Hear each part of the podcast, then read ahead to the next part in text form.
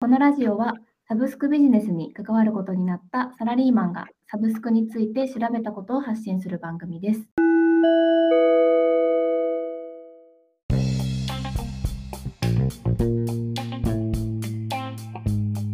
今日はコンタクトレンズのサブスクサービスメルスプランについて取り上げていってます。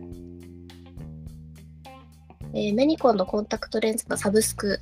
メルスプラン1980円からの定額制でコンタクトレンズを利用でき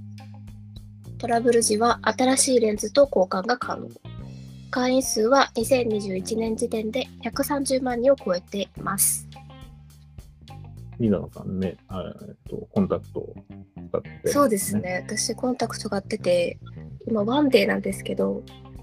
結構お金かかるので、サブスクありがたいですね。私、知らなかったんですけど、はい。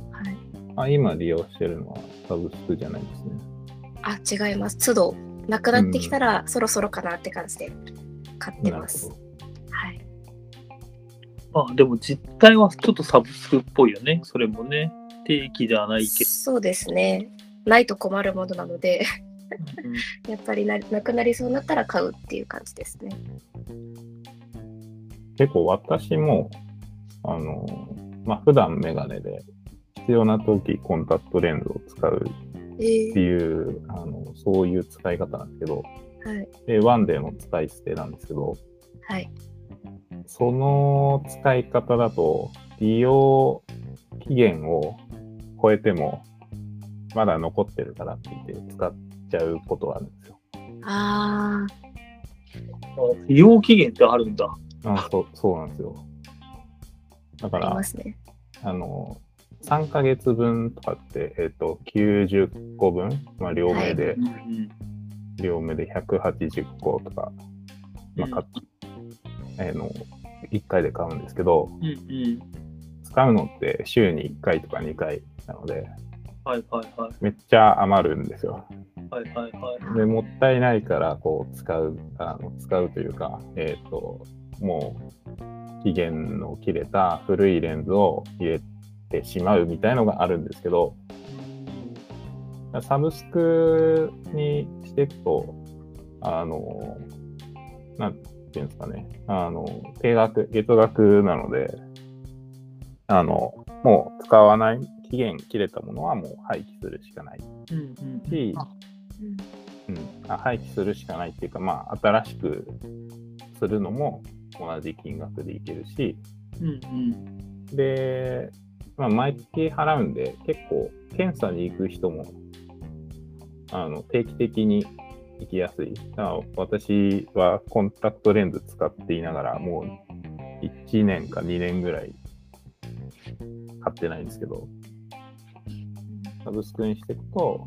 あの、ちゃんと3ヶ月に1回買いに行くと、一緒に検査も受けられて、みたいな、っていう流れがこうできてるんですよね。ああ、なるほどね。なんか今その話を聞いて思い出したのは、同い年のいとこがまあコンタクトレンズ使ってるんだけど、使い捨てのコンタクトをとできるだけ引っ張って引っ張ってとかって使ってて、うん、なんかもうものすごい長い間変えてなくて目の調子がおかしいって言って病院に行ったらなんかコンタクトレンズと眼球の間にアメーバが湧いてて、危なかった。そんなことが。失明したかもねぐらいに言われたとか言ってて 大丈夫かなと思って。まあだから、それは極端な例かもしれないけど、まあ、定期的に見てもらえるっていうのはいいんだろうね。あとまあ清潔、もうもうサブスクだからね、そのさっきのような引っ張って使うだとかっていうのはしなくなっちゃうもんね、多分ね。うんそうなんですよね。もうなんか、あの、決まってれば、その引っ張るとか、使い続けるみたいなのが、うんうん、ワンデーのものを2日使おうとか、なんかそういう、うんうん、まあ、よよくない使い方も防止できるんで、うんうん。ね、その辺はやっぱこのコンタクトレンズみたいな毎日使うようなものっていうのはすごくサブスクに向いてるんだなってこうあのこのサービスを見て思いますよね。うん、うん、そうだね。そのメルスプラン、はい、うんうん、どうぞ。あいや、これはソフトとハード両方あるのかななんかハードだとでも2分の1。そうですね。ハードもありますよ。長期利用使いして用と、はい。はいはいはい。あ、本当だ。なるほど。使い捨て定期交換っていうタイプのサービスと、あとは長期使用のソフト、ハードっていうサービス、両方あるんだね。サブスクで。このメルスプランって、えっ、ー、と、2001年からですかね、結構開始してるみたいなんですけど、うん、結構だから前です、ね、20年ぐらい前から。あ、違うかな。いや、そうか。うん。2001年から開始してるんですけど、一旦このサブスクを開始してした時点で、こう、業績が落ちてるんですよね。うんうん、あのよくサブスクで聞かれるあの投投資のところでドカーンと、ね、コストがかかるよって。なので収益は一時的に落ち込みますってやつだよね。はい。やっぱ売り切り、うん、で、あの上げてた売り上げも1回は回収できなくなるので、うん、このと、えーと、2001年時点で売り上げが落ち込んだ後に、こう今、右肩上がり、そこから右肩上がりに回復していて、うん。やっぱこう、そう、なんか言われてみればなんですけどね、さっきも言いましたけど、こうサブスクで使う方が、利用者側もメリットが大きいタイプのサービスですよね。そうだね。これはお金で選ぶとかっていうよりも、他のところも、まあ、やっぱり、なんて言ったら、健康っていうか、体に関係あるところだから、うん、メリットあるよね。うん、やっぱり度が合わなくなってったりもするだろうし、そういうとこもね、買いやすくなるよね、これだと。そうですね。